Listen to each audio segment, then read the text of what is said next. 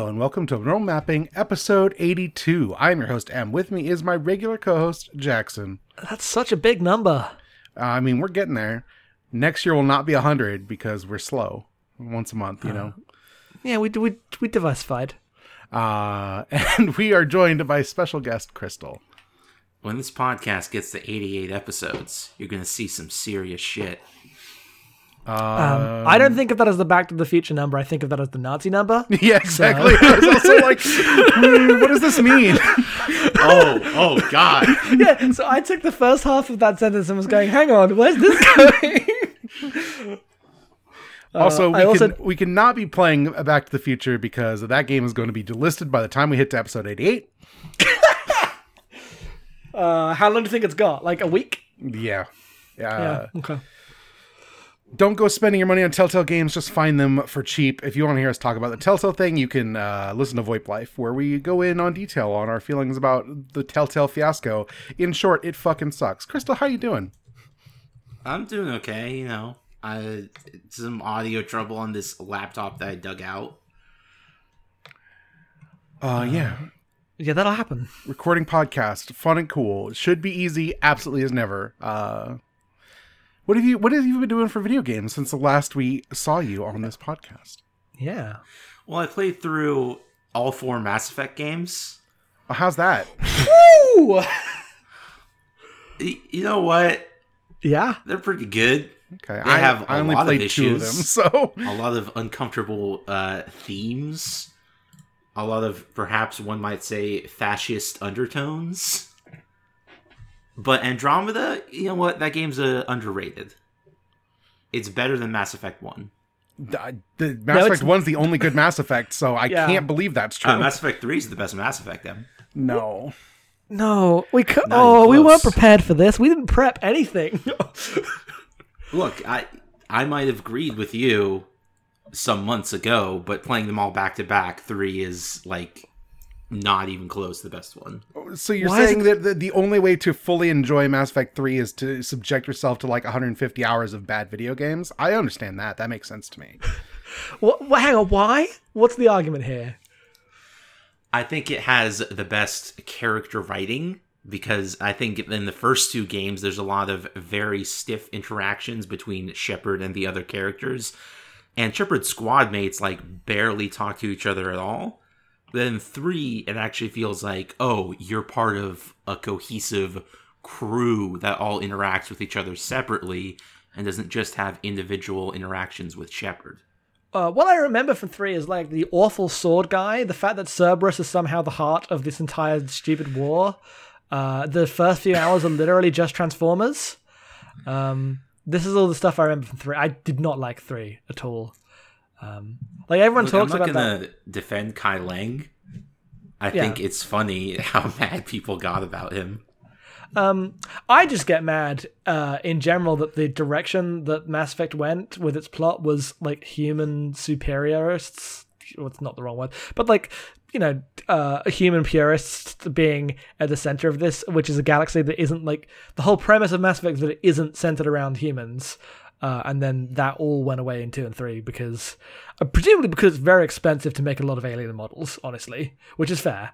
Um, Is it fair yeah, though? This is an RPG made by EA who spends tons of money making games nobody wants to play up to today. I mean, that's true. You can budget cut in many ways that don't involve going full fascist. So, you know, um, yeah, no, I was very frustrated with that that game. I, I would have a taken like I was on the edge of revisiting it, uh, but then I decided to be free and live my life. So I'm never gonna have to play Mass Effect again. I will never have an opinion about this. You know, what? you're better off. Yeah, I'm fine. Um, but that's the, I did not I was not prepared for the Mass Effect minute. Sorry. Uh, But speaking of badass spacemen, oh, Jackson, what have you been playing? Um, which one do you want? Do you want Pug one? We talked about that on VoIP Life. Yeah, no, give me But- something else. Um, Do you have anything else? I do, but I don't want to talk about it. Okay, I don't even know what the answer is here. So, This is Kingdom Hearts One. That has been my Oh. Skype. Call, that's been my Skype call game. oh yeah, fair enough. You already played through it. that game. You you could Yeah, just play know. the other ones. You you know you know Chain of Memories is literally the exact same game, but like worse. You don't have to pay attention to the story because it's all just going through those areas again. Okay. Yeah, no, I know that. Um, if I play Chain of Memory, I do it on my GBA, and if I'm on my GBA, uh, I'm gonna play Pokemon Okay, fair enough. because I'm not playing. What if we made this stupid card game but in 3D? That's true. You don't want to do that. It's much worse. like, why would anyone do that with their time? Um, but Kingdom Hearts is much better when you play it on easy. I played it on normal last time. I never beat it. I, I watched the end because I had to do a podcast about it, but I didn't like actually play the video game all the way through. Did you have to? we didn't do a podcast about Kingdom Hearts, did we? I, I no, we didn't. I guessed it on one. Remember? Oh, okay. No, I don't. Wipe from your memory. Um, long may long may it rest. That was Dead John Chronicles episode three. okay. Um, and I, I, I, you spoiled me on all the Kingdom Hearts stuff around E3 because I was like, fuck it, just tell me everything that happens to Kingdom Hearts. I still feel like I understand. I feel like the more I know, the less I understand it. Uh, and I kind of want to play Kingdom Hearts 3, but not so much that I'm going to like dedicate loads of time to it. So I've just been using it as a Skype call game when I need to do something to half pay attention to in a Skype call. That's fair. Um, it's been very nice. I've, I've been playing it um, with someone who has like who also has like vague memories of it as a kid. So we've been, and I have vague memories of when I played it before. So we were going through like um, the absolutely awful area that is the Tarzan zone, oh, it's the worst one. trying desperately to work out where to go because that area is just a series of like you basically have to go through every single room four times until you find the room that the specific next cutscene is in to trigger it. Yes, and also one of the rooms is like a mini game. One of them is a mini game. One of them has weird tree stuff. You always have to go back um, to the tent. yep.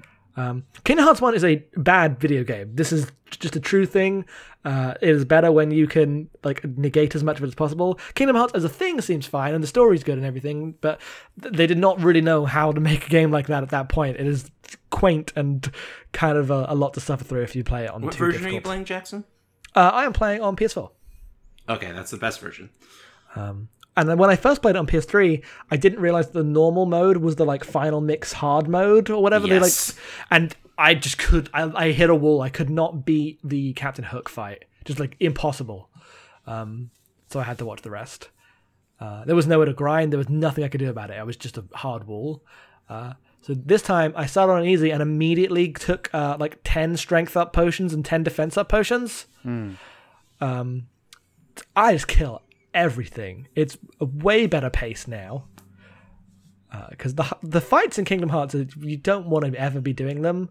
Um, every RPG has fights as more of like a um, inconvenience as you explore the space. Right, that's the dungeons where you would. It wasn't really about individual fights; it was about resource management to explore the dungeon. Right, uh, was the original pacing of RPGs. But Kingdom Hearts just has fights fade in and out infinitely. Uh, it, it the like the RPG pacing in that game is really off, but um, I don't know. It's fine. I'm enjoying going through it again for dumb reasons, uh, and I'm having a good time. Oh, that's fair. I mean, if you were stuck in the Tarzan stuff, the game gets much better after that. So No, I was stuck in the. I got through the Tarzan stuff, and then the Agrabah stuff sucks even more because the, the the big cave there is really difficult. I wouldn't say it sucks even more. It's bad, but I don't know.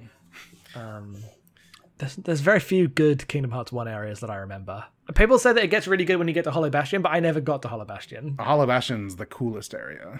Yeah, I've watched it through, and it, it's pretty cool. Um, Crystal, do you have Kingdom Hearts opinions? Kingdom Hearts is one of the best RPG series ever made. Um, and the thing about understanding the story is that it's not really about the facts, it's about the emotions. Well, that's every story, Crystal. Well,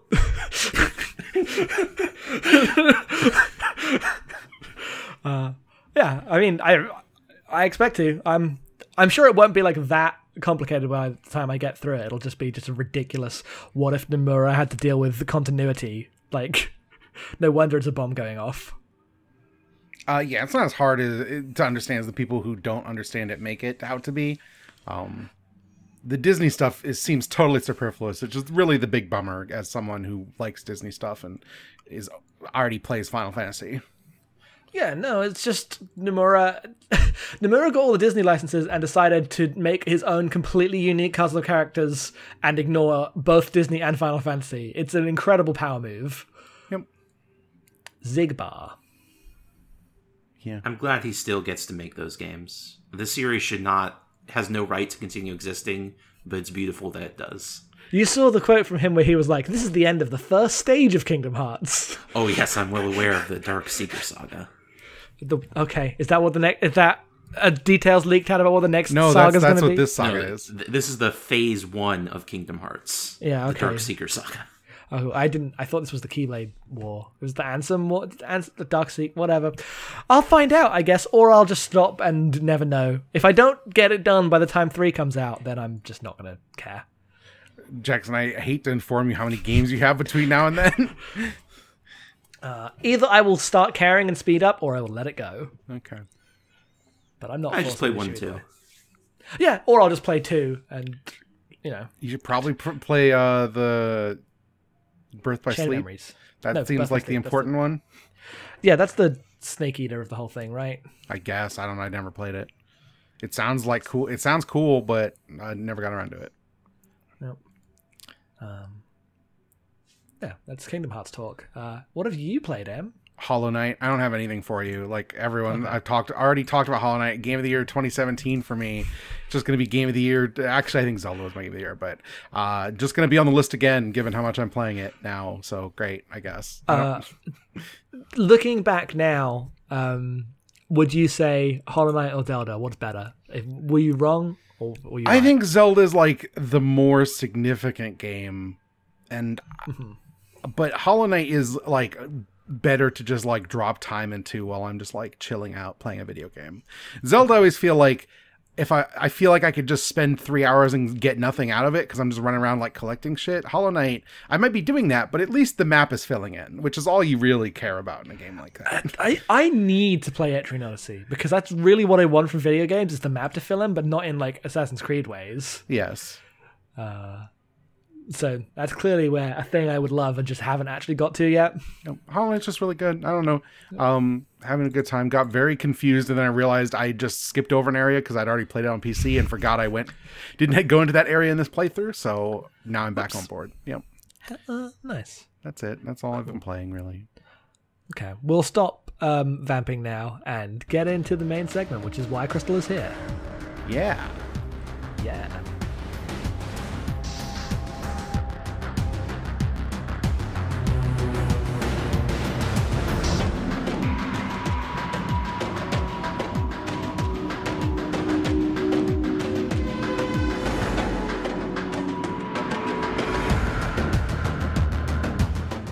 Say hope begins in the dark.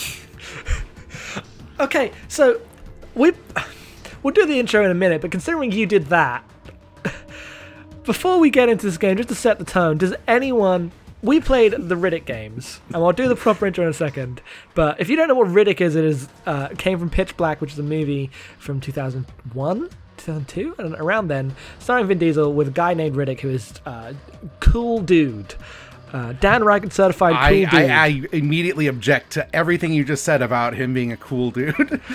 I do not agree with this, obviously. that is the setup here. Does anyone have their favorite Riddick incredibly terrible lines from anything of this game that we played? Just before we get into the actual game, just get, have some actual things he says. Does anyone else have any? no. No law ever written is as powerful as cold steel. I have unquestionably the best one. That's why I said this, because I'm beating all of you, which is the Riddick is dispatched to kill a man and take out his gold tooth as proof, uh, so he can then give it back to a person and get some tools. And he kills the man, takes out his tooth, looks to camera and says, Eye for an eye, tooth for a tooth, and the tools I need. fucking lost it. That's the kind of game we're playing. We are playing uh, Chronicles of Riddick: Assault on Dark Athena. Crystal suggested this to us. Um, it. Uh, do you want to introduce I? I guess I will, just I will intro it, and then you can tell me what it's about, Jackson. Okay. Let me know the details. Chronicles of Riddick Assault on Dark Athena is developed by Starbreeze. Uh, it is a sequel to Chronicles of Riddick Escape from Butcher Bay. Um, this game came out on 360, PS3, and uh, computers. Uh, I think of this as a 360 game because the they had to remake uh, Escape from Butcher Bay for 360. They couldn't just like put it on classics, Xbox Classics. Um, this came out in uh, North America in 2009, uh, April 7th, of course, and it is a first-person stealth action shooter thing with some light RPG immersive sim elements. I don't Yes. know. I played Escape from Butcher Bay when it was new on 360, so I guess it already was old then. But um, I I remember at the time everyone saying Assault on Dark Athena was not worth playing, so I didn't play it. Little did I know, everyone in 2009 was a giant dumbass, and in fact, this game is the better of the two. Yes, I played both of them back to back, um, and I and uh, that's I, I needed to have the content. It was exhausting playing fucking fifteen hours of Riddick, but Dark Athena is absolutely the better game. Um, Wow, I've never heard that before. no, I haven't either. I was like, man, everyone was an idiot and wrong. Like just going through all the stuff because uh, we'll get into it. So. Because I assume anyone who played it at the time has like a different experience about these because like time has definitely changed what this game is and what it seems like. I will do a quick plot uh, summary. It's such that this game has a plot. Jackson, Uh, and then I'll- have you have you have not seen classic B horror sci-fi franchise film Pitch Black, correct? I have seen Pitch Black, but I don't remember anything about it. I have Okay. not seen Chronicles of Riddick. Or I have also Riddick not seen Chronicles of Riddick. Chronicles of Riddick might be the best part of this whole thing because I know it's got Judi Dench in it, like, and everyone's in ridiculous costumes. And Yeah, but it's like Space Lord of the. Rings, but like serious and not like the Wachowskis. So I assume it's terrible. Yeah, the, the worst part of all of this is fucking Riddick. uh, he was maybe the worst character of all time. Anyway, at the beginning of this game, Riddick has escaped from Butcher Bay. Uh, on their way out of Butcher Bay, in cryosleep, they run across another ship, the Dark Athena. They are. Uh, Riddick is with Johns, who is a character from Pitch Black. They clearly could not get the voice actor for Johns back, so he is immediately captured while asleep and never seen again. Um, Riddick uh, goes aboard the Dark Athena to murder the people who have stopped like his escape, uh, and is once again in a bad place that is strangely like you know mechanical and evil, and has to go about stabbing everyone to get out of there. He does this in the process. He talks to three uh, people, one of whom um, they have the classic character tropes of uh, old man, woman, and gross rapist guy, who might be the worst character I've ever seen in a video game. And I know that's not actually true, but holy shit, this is like this feels late for this kind of awful try hard bullshit uh, for 2009. But we'll get into that later. Anyway these prisoners help him escape, uh, but then they all die, uh, and he gets. He does escape, but it fails and is sent down to the planet below. Uh, kills a bunch more people there, gets back onto the ship, uh, and then kills the person who was in charge of the ship, who is called Revas, who is the big bad guy. Uh, there is literally no plot. There's a lot of you RPG forgot, talking. you forgot stuff. about fake Newt Jackson. Oh, I forgot about Fake Newt. Yeah. That's true. He does meet Fake Newt, who Yes. is crawling around the vents and, you know, is literally just doing Newt shit. Um, and is the key at the end when she turns all the drones on each other because this is a ship that's been turning people into drones, like the Borg. Uh, but, you know, they're just finding colonists and kidnapping them and using them as bodies to take control over. Um, and that's that's it. He murders her and then gets in a lift, the door's shut, and the game ends. Did he escape? Who cares? Yeah, when I beat this game, I half expected Claudio Sanchez to be the credited writer. Why? It's it is very reminiscent, I think, of the tone of the Amory Wars. Uh, in parts, I feel like the Amory Wars is um, Riddick. Does it, it's the thing? I don't. No one like Riddick would exist in the Amory Wars. He's too cool all the time. Claudio is too edgelordy. yeah, but he literally meets Al the Killer in prison and then lets him out. So Yeah, he does. Just you do just meet Al the Killer exactly. That part is hundred percent true. Um, but yeah, that's the game. So My Crystal, favorite Han Solo type. Crystal, you asked us to play this game uh, as part of the Patreon uh, tier, so you get to explain to us why you chose it. yes, and what you explain to us it. why. Well, I I really liked Escape from Butcher Bay as a young teenager, Mhm. And then I played this game. I didn't like it as much, but I didn't want to talk about Butcher Bay because people talk about Butcher Bay. That game is remembered. It is part of the discourse. It is included in the canon. Nobody talks about Assault on Dark Athena. So we are here to. I thought it would be appropriate these. for this podcast, which seeks to discuss maybe uh, lesser regarded games. Um, I mean, if you looked at us to challenge the Dark Athena canon, well, we've you did it. We did it. We're here. Yeah, I'm We're here to here to say do this exactly is a that. good video game and better than the game it is based on. yeah, that is our that is our considered opinion. Um, uh, did you replay it for this, or have you just not? Um, Uh, I partially replayed it and then I watched the rest of it. fair. No, Fair that's enough. understandable because uh, this game is it's only about six hours and it's about three hours too long, maybe four. Yeah, the Uh, so th- the development story. history of this game is a little interesting because this was like delayed by a year because the original publisher Activision uh, dropped the game. So then, while they were searching for their new publisher, Atari, uh, they just kept working on the game, and you can kind of see the exact point where that happens.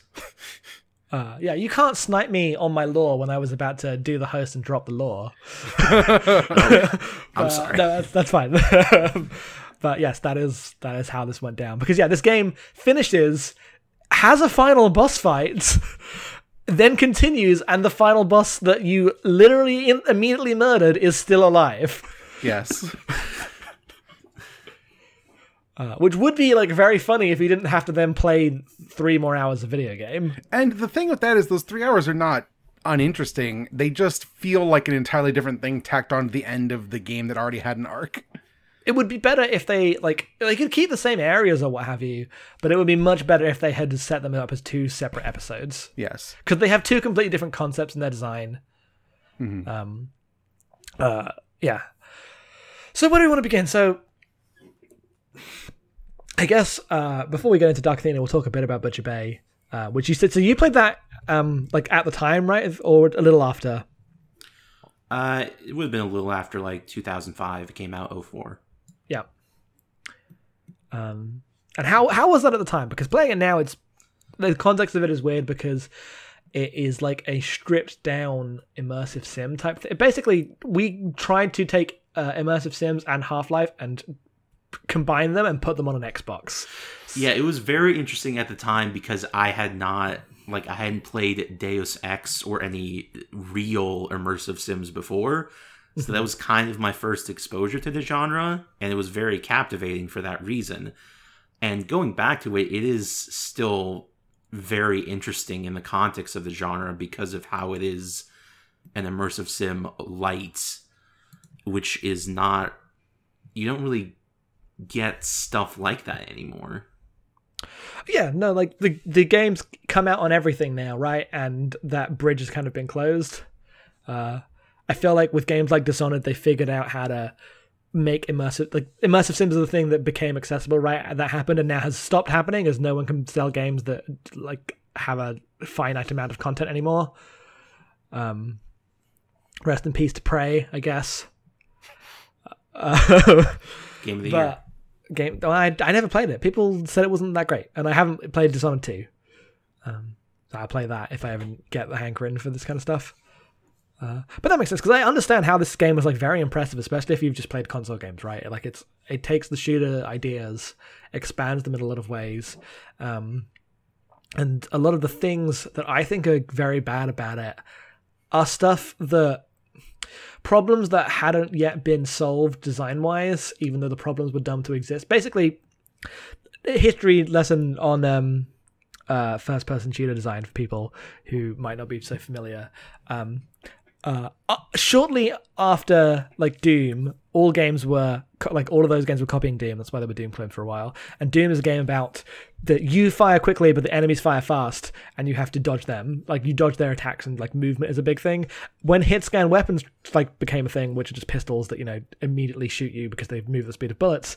Uh, they had to figure out how to have actual guns in their game and still make it playable. Eventually, people would settle on cover mechanics as the way to do this. This was in this dark middle period where no one had really figured out the answer yet. This game's answer is technically stealth, uh, but the stealth is very, very punishing and awkward because the second you're like a pixel out of shadow, you are immediately shot by every guard. Um, and that, that is true of Dark Athena as well, uh, but that game is designed a little differently in how it designs its combat encounters. Uh, Butcher Bay's combat encounters are much more straightforward, uh, Half Life esque gun levels, I would say. Um, my feeling on Butcher Bay is that it is um just an exhausting and kind of bad game because the, the the immersive sim RPG stuff is very light. Uh, the actual like talking to people in the prison doesn't. It feels kind of ultimately inconsequential. Uh, the second act, the act structure of that game is you break out of Butcher Bay and then you are stopped and then thrown into an even worse part of Butcher Bay. So you come to the worst prison in the universe, break out, and then like fuck you, we're sending you to the worst, like level two of the prison. Um, as you get captured by your two enemies, fucking Xzibit and Barkley, uh, are the bad guys of that game Yeah. which is just wild casting. Um, and so you like you go through all these various prison breaks, which means that while the second game has one part where the, the game ends and then you have to do the second half of the game, the first game you that happens three times. Uh, and it's phew, it's exhausting every time. I was ready to be done after the first one. They don't really add uh, that much um, to like change up the design. It's also at least twice as long as Dark Athena. It's interesting to go back to these games after playing the the new Wolfenstein games by Machine Games because you can see a lot of the lineage in here. Like the way it sort of abruptly shifts between first and third person and then the like the third person shots have way different lighting. That's something Wolfenstein likes to do. And the way Riddick like monologues to himself as he moves through the levels is something BJ also does. Yeah, The- that's fair. Uh, I much prefer the way Wolfen. But part of that is I think Wolfenstein has good writing, and I think Riddick is the most dire thing that's ever existed. Fair. Uh, yeah, the um, Riddick's character is absolutely atrocious. Uh, he just uh, mumbles his lines, and I don't understand who told Vin Diesel like just him using his voice is cool. Like being deep, having a deep voice does not necessarily make what you say cool. And Riddick just sounds like a dude with a deep voice, like ordering a burger every time he talks to anybody. The Wolfenstein games, it's important to say, are like the Machine Games is literally the same team that they just all left Starbreeze and made this game. Know, Like that is the same people, basically exactly. Um, so uh, they figured it out. They figured it out because I've played a, a bit of Wolf. I got stuck by a bit early on with a plane that would not let me progress to the next checkpoint. Like the level had loaded in such a way where I couldn't. Like I loaded up the videos of how to get through it. I was like stuck in, in an endless loop. I didn't want to restart it, so I just uninstalled it. I will you play should, through those you should eventually. fix that. You should fix that. It's a good video game. It was it was very good what I played of it. Um, Wolfenstein seemed very cool.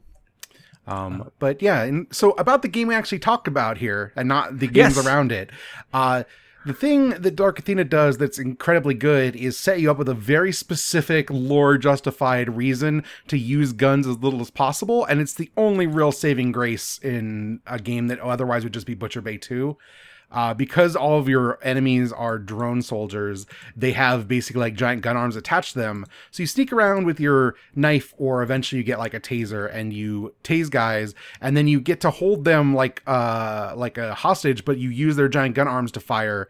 But you can't like take them anywhere because they're too heavy and slow. So you get to use guns in brief periods and then drop them and go to the next area where you get another gun attached to a person and use it the exact same way and this start and stop version of like stealth to glorious like shooting guns uh up and down is like a really good roller coaster of this style of video game action uh, because when it actually gives you guns and lets you just fight guys it becomes far less interesting Yeah, it, it feels like what they did was they took a like long hard look at what Chronicles of Riddick actually was the first game.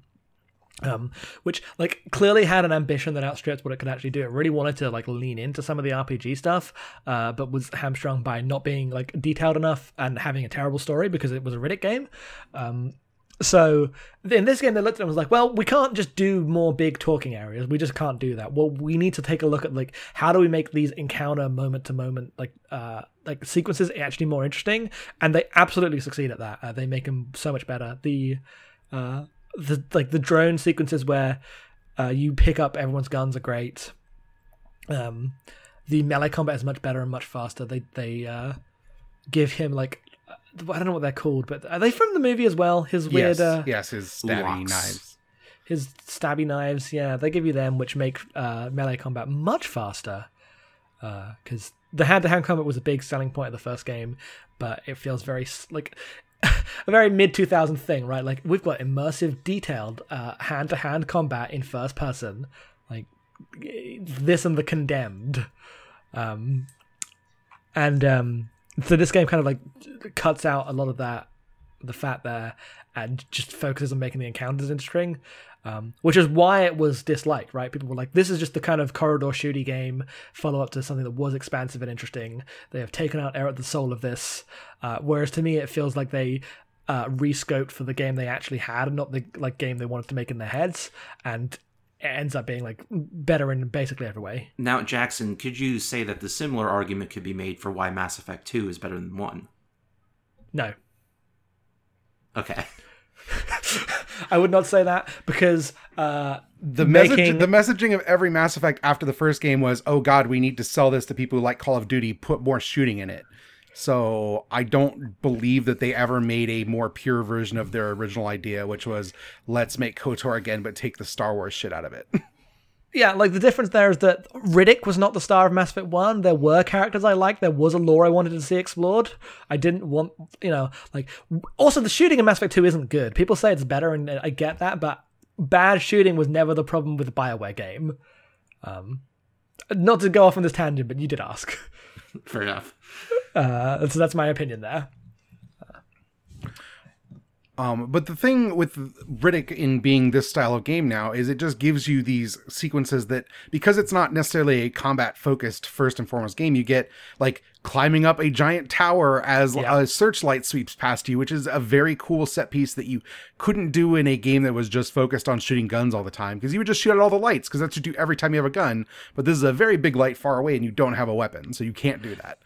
And there's there's another.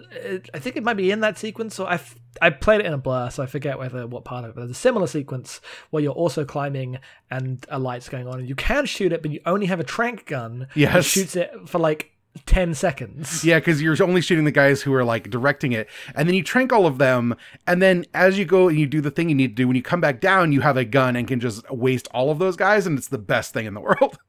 Yeah, no, it, it's a, there's a very slow elevator ride as you go back down, uh, and a drone is there with infinite ammo, and you can just murder them all. yeah.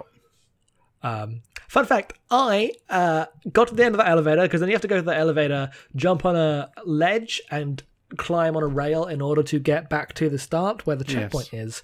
If you fall off at any point, you are back at the top of the slow elevator. it is Oh, not as cathartic the second time. Oh no. but yeah, that's um, I like that stuff a lot. Um, I'm sad that it wasn't recognized as being like a smart choice at the time because we're here speak up for them, I guess. There's also like after all of this, uh, the game decides to give you a gun, and it's not. I don't think that part's very satisfying, but it does also give you that sequence where you're just like piloting one of the uh, drones yourself, and it's just you can just get in as many drones as you need to to just mow down guys, and that part is extremely good because you're just the Terminator in that section. Like he has the Terminator vision. You're just destroying dozens of guys in a place where fighting three guys is a big deal. Yeah, you just mow down all the dudes, get into infinite drones, um, while they're like trying to cut into the door behind you. But because you've got all the drones, the door falls down, and then you are immediately granted like exact look at the arena the drones you were controlling were just in, and all the bodies there. Yeah, it's extremely well done. Uh, that bit was very cool. Uh, and then the first half of the game ends, and you're on the planet, and suddenly it's like the most empty gray box version of Dishonored that has ever existed. Yep, sure is. They build the whole second half of the game around the fancy gun they built called the Scar, which has like a, a delayed explosion. Uh, I actually think this gun is extremely cool, uh, but I dislike that they only give you the giant ogre boss from Resident Evil 4 to use it on like seven times. Right. Uh, I mean, they were developing this game thinking that they were all about to be shut down. Yeah, so- no, I understand, but the fact that like the last enemy encounters are like the same lumbering Hulk in different environments, and then the boss, the final boss shows up, and it's kind of the exact same thing with a different skin over it, and it shoots more missiles now, is uh disappointing. Is thing I would say anticlimactic even.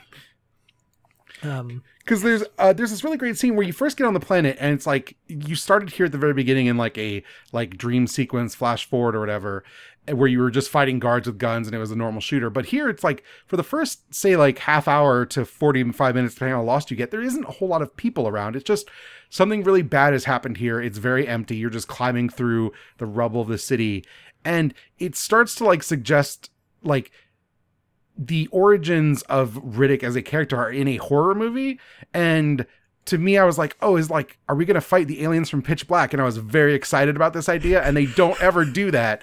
But for a second they gesture to the idea that, "Oh, right, Riddick's about like what if accidentally like xenomorphs showed up and they were just fighting like the coolest badass ever existed in space? And it's a really dumb idea but in that one movie it's a really effective dumb idea.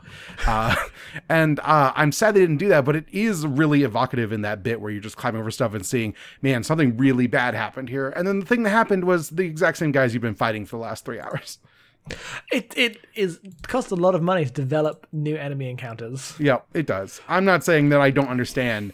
It is just uh again, the last like hour and a half of this game, despite giving you a very cool gun, uh is relatively uh underwhelming.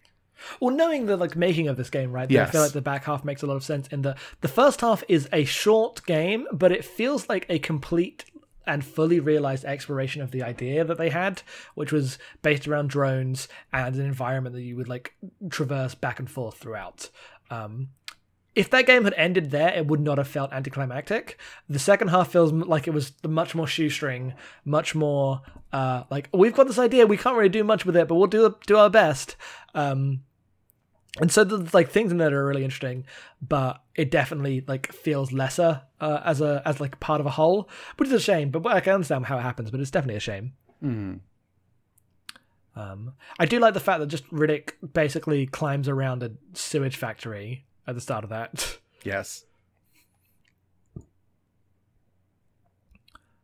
Um, I don't. Uh, what's Chris? I felt we've been talking over Chris a lot. Yeah, I I really like the first half of this game, which I agree is sort of a more focused version of the the gameplay concepts of Butcher Bay. The melee combat's a lot better. You have the Assassin's Creed counter. You can do cool counter executions with your ulaks. The drone What stuff is all cool. Taking like that, yeah, that moment where you take control of the drone and just be a Terminator and then walk back into that room is really effective. Uh, I think the focus on disarming Riddick and making him focus more on stealth and melee combat instead of guns is good. And then the second half of the game really falls apart for me. hmm That makes sense.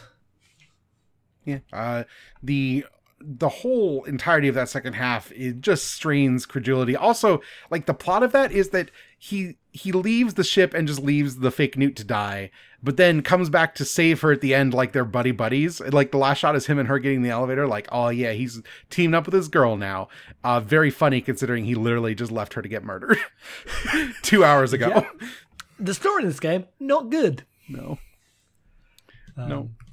I don't even know. I, I don't even know if it's possible to make a good Riddick story. Like, he's a black hole of interest and charisma and character. I, I haven't seen Pitch Black in many years, but I remember it being a pretty good movie.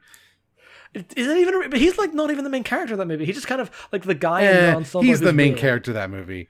He's Is the main he? character in the sense that Joker's the main character of the Dark Knight. Like He's, he's I remember the, he that is being like the- he is like the scene stealing guy who ev- eventually is like the one who gets it done. Really, like there's other people there, but they mostly exist to get killed until they're like, let's let out Riddick, and they're like, no, he's too much of a criminal. But he's like, I'll kill the monsters, and then guess what? He kills the monsters because he's Riddick. Yeah, but he's like an he's like an object because they let out Riddick and kill. Like I remember the girl being the like actual because it's a horror movie. It's just one of those horror movies. yeah, Um, it does does not work as a protagonist. I can't imagine looking at that and being like, man, I want to be Riddick. I want to be Um, Riddick in like a weird fantasy sci-fi epic about prophecies. Uh, you know I do. Um, and then there's discard also- that again to remake Pitch Black, but worse. have you seen Riddick comic uh, brackets 2013? yeah, it's not a great film. Oh, it's not good. Weird. Uh, I remember people being really mad that it's like really like scummy and there's a lot of like gross violent stuff, which doesn't surprise me given some of the stuff in this game where there's literally a guy who exists to be a creepy raper man. Uh, let's talk about him briefly. Uh, He's a creepy. You go to the prison, and he's like, "If you let me out, I'm gonna rape the one lady because that's what I am. I'm a creepy raper man." And then you let him out, and guess what? He totally stabs and murders that one lady because that's exactly what happens. he doesn't just say that. He like goes on a whole monologue that escalates about four times, and I'm shocked every time about like he can't say that. You can't say that like over and over again. Yep. well, he sure says it. Uh, it's uh, it is like try hard edgelord stuff in a way that I'm like, oh right, video games used to be a little different. Also, the best part of this uh, game in terms of storytelling is all the cutscenes are extremely laborious, and if you hit the skip button, it skips to like the next scene and not the next line, so you have to listen to it all. Oh no. Yes, there's no way to just like button through the lines because uh, acting. They did acting. I enjoy Vin Diesel's edge lord monologuing. It is entertaining to me personally. Uh, I probably would enjoy it more if I didn't already like dislike him because of Fast and Furious bullshit over the last decade. So it's hard for me to separate my feelings about Vin Diesel the man from Vin Diesel the character he always plays because he doesn't know how to do anything other than be Vin Diesel in movies. Yeah, uh, like I appreciate. Like I guess I, in a detached general sense, go. I guess it's eh, you know cool that you would become an actor and then dedicate your like money and with that use it to um fund video games in which people can be you and your stupid OC. Like I understand that. I just wish your OC was better. Like I having um I have uh, engaged with a lot of media that has been a long line of very, you know, gruff, tragic war men, right? That's, that's that is a character type. Riddick is firmly at the bottom of that list for me. We're literally watching Votoms right now. Um, we have a lot. We are overflowing in people who can. I don't think quote- I don't think that's a fair comparison because Riddick is always depicted as like a criminal. Mm, that's true. Like Riddick is like what if Han Solo shot first and never stopped shooting, not what if Riddick was like the coldest bastard version of like Solid Snake. Uh, he in this game, like this game, especially, um, just tries to make him a hero in a lot of ways that are dumb.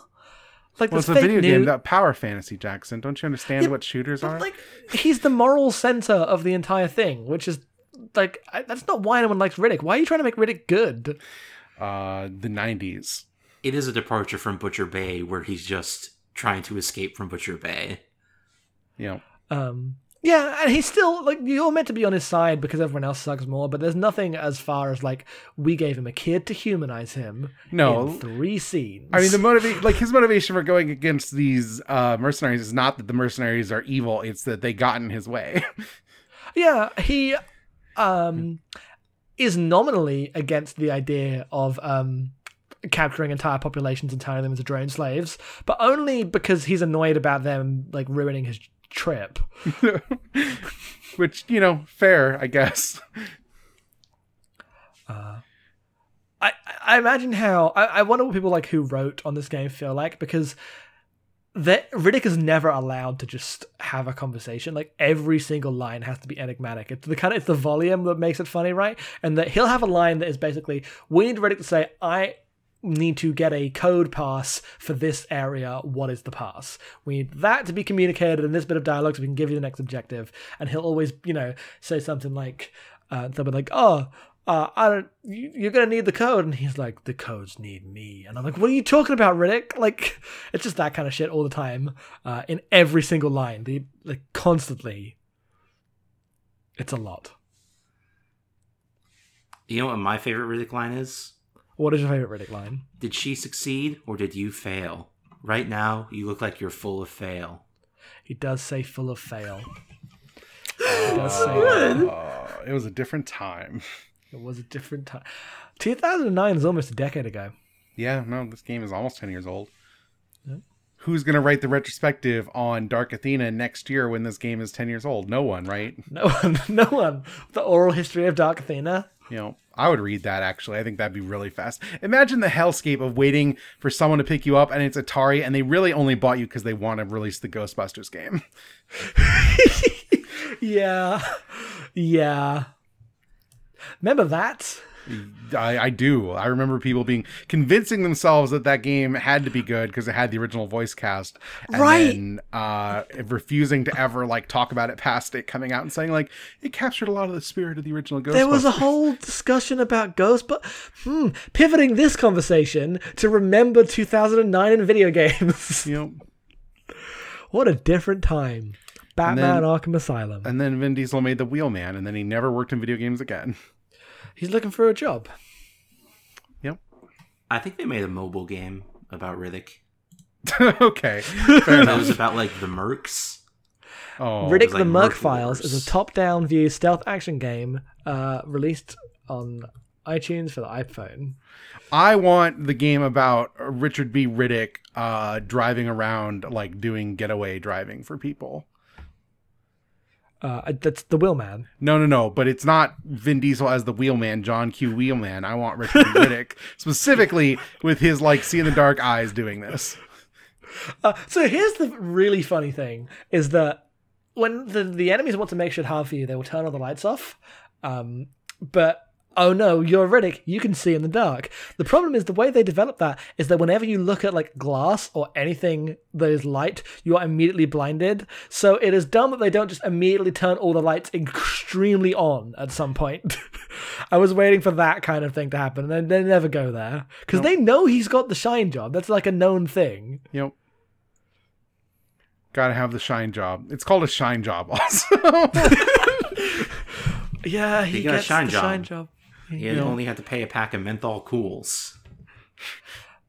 There's a um, you get the shine job in the first game, but there's bits in the first game where you can still shoot out the lights in the first game. So even before you get the shine job, so I remember playing through a section where I had shut out all the lights. I didn't know where to go. The whole game was pitch black, n- pun not intended, uh, and I didn't have anywhere to see in the dark. And I was like shooting my gun, trying to maintain my bullets to like get flashes of the environment and try to navigate out. That is the most memorable part of that game to me, and it was entirely caused by me shooting out all the lights and not realizing that I didn't have the tool to deal with that yet. uh, extremely owned. Uh, yeah, you know, uh, you know that's how it is. I'm just I glad they like- didn't put it on like a timer like every other video game that has this sort of ability. Oh, Imagine you That's were a- like running around collecting like psychic batteries to jam into your neck to like refill your shine job vision. that's a very modern thing. Is that like all games replaced resource management uh, and exploration with timers? Um, I mean, this this game barely believes in the idea of ammo for most of the game, which is very nice and helpful. Uh, yeah, Dark Athena especially. Yeah. Um, there's a moment in Dark Athena that I, I thought was really like, oh right, video games, because this happens in every video game from this era, which is where the first time you find an actual gun, and ignoring the fact that using the guns isn't always great, the first time you just find a gun, you're like, oh shit, I find a gun, now I've got a gun. Like, not now I've got enough XP to buy the next gun. Like, it's just a completely different. What if you put things in the space that you could find and then you have? Yeah. Like, that's how video games were for the longest time, and now they're just not. Um, and I miss it. I miss it. they give you the shotgun too late to actually be useful. Is the one major fault. If I can give you one, Uh, did you just not? Did you not find it in the like when? When did you find the shotgun? way later. I don't know. It was a while. Uh, the shotgun. Uh, you know the bit where you have to. F- he gives you the data pad, and you've got to cool the guy on the data pad screen, and then you drop down the fan. There's a shotgun right there. Hmm, I might have missed it there. You have to open a locker using the code. Uh, another hilarious part of this game uh, is a guy gives you a code to a storage locker because you're looking for some uh, a screwdriver specifically, and he's like, "There's a screwdriver in this storage locker. You can open it and find it." Um, you do. You get the code. You put the code in. You open up the storage locker. It's a huge storage locker with one screwdriver inside. I don't know if they knew how funny that was, They had to. but it's that's so funny. That's such a good bit. I I just love the visual comedy of you approaching a keypad in first person, it zooming out to a dramatic third person angle with different lighting for two seconds as he inputs the code, and then back to first person. which is very visibly not the code he was just told. Like it's just a canned animation. Because they, you don't, you don't press the number uh, you don't put the code in, right? You don't see the code, or you just you code is just item, like it's an information in the universe. Once you have been told the code by someone, you will then automatically have the Yeah. key to all the locks. Uh, but they still say like it's four four six five. Yeah, the, the thing with me is I recently played Doom 3, which is a game obsessed with you putting in the code yourself because every terminal has like a UI that you can navigate and shit. Oh right, that was the whole thing. And this game kind of evokes Doom 3 in a lot of the spaces, but instead of that, it's just the most like edges sanded off uh, thing. I mean, this is a better game than Doom 3, uh, but it's weird to see because I was definitely expecting to put in all those codes. Like, there was one area where I got stuck in because they're like, oh, this needs like a retinal scan. I was like, oh, I need to grab a guard and drag him to the thing and put his eye in Yes. front of the thing. Absolutely not. No, yeah, because I got there as well, and then no, nope, no, no, no. God. Retinal scans, video games. Uh, do we have any more final thoughts on this? I I, think wish I'm they made fine. more games like Butcher Bay with good writing. Well, I mean, there's two Wolfenstein games. yeah, it's not the same. Wolfenstein is more like this game. It's a little more uh, linear and focused. So, so w- w- hang on. What do you? I just need to like dial in on what you want then, because like, do you want like Deus Ex? Like, what is the thing about Butcher Bay Mm, I want I want that, Deus like- Ex light. I want uh, immersive sim DNA, but not a full on immersive sim. oh, you want Bioshock? Bioshock is like barely even that. Bioshock, I feel like draws more from Half Life. this is absolutely more Half Life than Bioshock. I guess like this has more going around talking to people, um, but I feel like the combat stuff is much more open and immersive simi in Bioshock. So you just want shooters where you talk to more people. Like Butcher Bay has areas that you can take multiple paths in and get lost in, and Dark Athena has that a smidge, but not as much. Yeah, not really. Yeah, but I was always getting lost in Bioshock because it's all open areas with maps.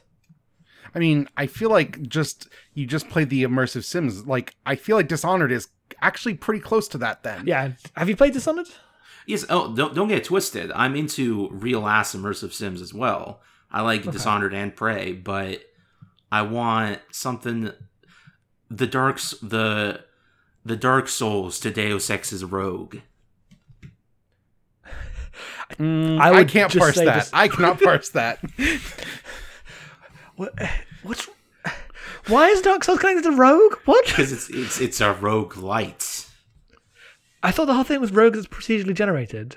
Yes, I would. I. I was assuming you were going to say the Dark Souls to King's Field. Uh, was where my mind was going, because that's a jump I can make, but I can't make the Rogue jump. Sorry. Um, but that's that's uh, uh, Chronicles of Riddick discussion. Thank you for suggesting that.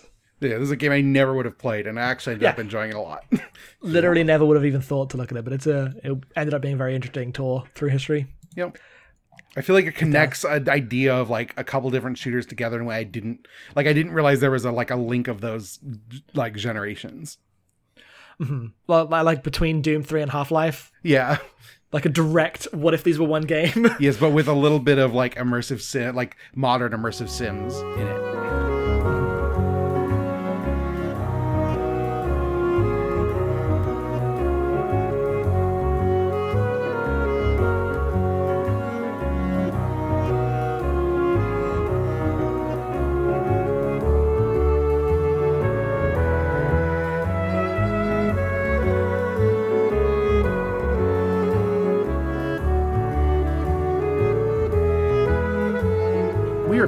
Is time for questions. If you want to send us questions, you can send them to podcast at abnormalmapping.com. We have one question that I've been sitting on for a long time because Jackson was not capable of answering the question, but we have a special guest here that absolutely can answer the question. And the question comes from Allison, and it is What is your favorite Zelda town? oh, I have to mute this. oh, it's Clock Town. That's an easy one. Uh, I think I would also say Clock Town. I think that's the clearest, most correct answer. So, you, Jackson, you Allison. come back. I'm back. Hello. Hi. I did briefly mute that. We said the exact same thing. It took 10 seconds. Was it the Majora's Mask town? yes. Yeah. Okay. All right. Fair enough. Um, I mean, mine is still. the answer I would give to any Zelda question. Like, what's the best any Zelda? It would just say Link's Awakening every time. Link's Uh, I have Awakening not- has bad towns. I think I'm comfortable saying that. It's only got the one tiny town, but I it's No, it has it town- has the town you woke, wake up in. It has Mabe Village. Both are towns. Wait, wait, the one on the other side. Is there another one on the other side of the map? Yeah, the one with the animals. Right. Yeah. God, Link's Awakening's good. How do you feel about Skyloft? Uh, Skyloft is maybe the only part of Skyward Sword I actually like, so it's solid. Yeah, that'd be my number two. I think my number I two. tried. I think my number two would probably be uh like one of the uh Breath of Wild towns, probably Kakariko Village, but I'm not sure. Maybe Gerudo Town. I think that's a really good tr- town. Uh, sorry, I was I was misjudging when you were finishing there. Yes, you were. Sorry. um, I tried to play Ocarina of Time a week ago. And we were gonna we were gonna play through that, but then we decided to play through Metal Gear Solid Three together instead. Oh, great. So, whoops. I mean, you played a better game. The path not. Yeah, I sure fucking did. I don't think I would say that as like uh, violently as you, but I do think it's a better game. Maybe uh, one day I will fit. I will. The problem with uh, any game that you like don't get on with and don't finish is you. The last memory of it is the bit that frustrated you forever. One day I will get over that and actually finish Ocarina of Time, and I'll be kinder to it. It is not this day. yeah, there's good stuff in Ocarina. Great You game. wouldn't even add a lot of it. Yep. Uh, is that it? Are we done for the podcast? I think that's it. Crystal, where can people find you? Oh, you can find me online on Twitter at Arcane Crystal. And you can find me on some podcasts like The Book of Mudora, where we talk about the Legend of Zelda lore. Uh, Let's Place, where we scientifically and objectively rank every video game according to quality. What's the And- best game? I'm sorry? What's the best game? Uh, Spirit did this Tracks. last time. Uh, yeah, I don't think that was the answer we got last time. So okay. I don't think it was either. yeah, Last time it was Undertale. yeah, I remember it being Undertale, but I remember seeing on Twitter that there was a new best game. I just didn't remember what it was, so I asked the question. Spirit Tracks, great game. Everyone should play Okay. it. And the third podcast best I do is made. MCU Complete Me, where we talk about all the movies of the Marvel Cinematic Universe and decide if they're good or if they're bad. Uh, do you count like stuff like Blade, or is it just actual Marvel Cinematic Universe? Actual, well, we, we will do bonus episodes on other Marvel movies, but we focus on the MCU. Okay. When you get burned out and want to watch an actual good movie, like, oh god, I can't take another Thor: The Dark World. Oh, I we're gonna watch Blade. another good movie next week. It's gonna be Age of Ultron, the best one. Oh, Crystal. I can't tell if you do this on purpose or. No, that's that. It might change upon a rewatch, but currently that is legitimately my actual opinion. okay. All right. Jackson, where can people find you and some of our podcasts? They can find me at Headfuls Off on Twitter. They can find some of our podcasts at abnormalmapping.com. Uh, there's a bunch of podcasts there. Which one should I highlight today? Anyone that is not Gundam would be an appropriate answer.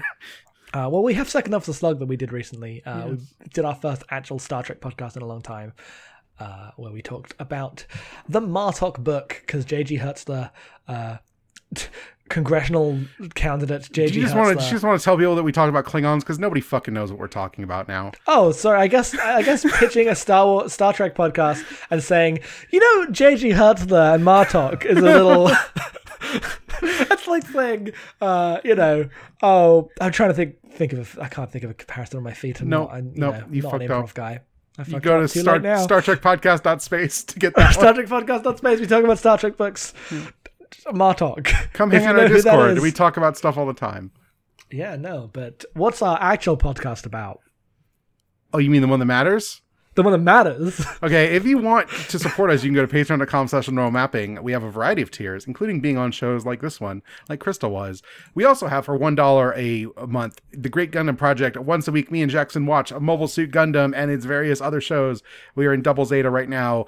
Uh, we just recorded like an hour and 20 minute long episode because uh, the Gundam showed up in Zeta Gundam. Uh, and if you don't know what that means, check out our podcast. You can find me on Twitter at EN underscore being. Next month, we have another Patreon episode. We are going to be covering Vampire the Masquerade Bloodlines. I There's a colon and a dash in there, I think, but I don't know which one's which. So please insert them yourselves. Uh, Uh, I'm going colon the masquerade dash bloodlines. Okay. I don't. I, I guess I could go look it up real fast. It is vampire colon the masquerade dash bloodline. So yes. Yes, victory! Thank you very much for listening, everybody. Thank Yep. you very much for being here, Crystal. Yeah, had fun. Uh, Cool. and we'll be back next time for a spooky Halloween episode. I, I don't think it's actually spooky. There's just I don't think vampires. that's speaking. Um, Much like actual Halloween, not very spooky. Mostly just a bunch of people who want an excuse to party. goodbye. That'll be it.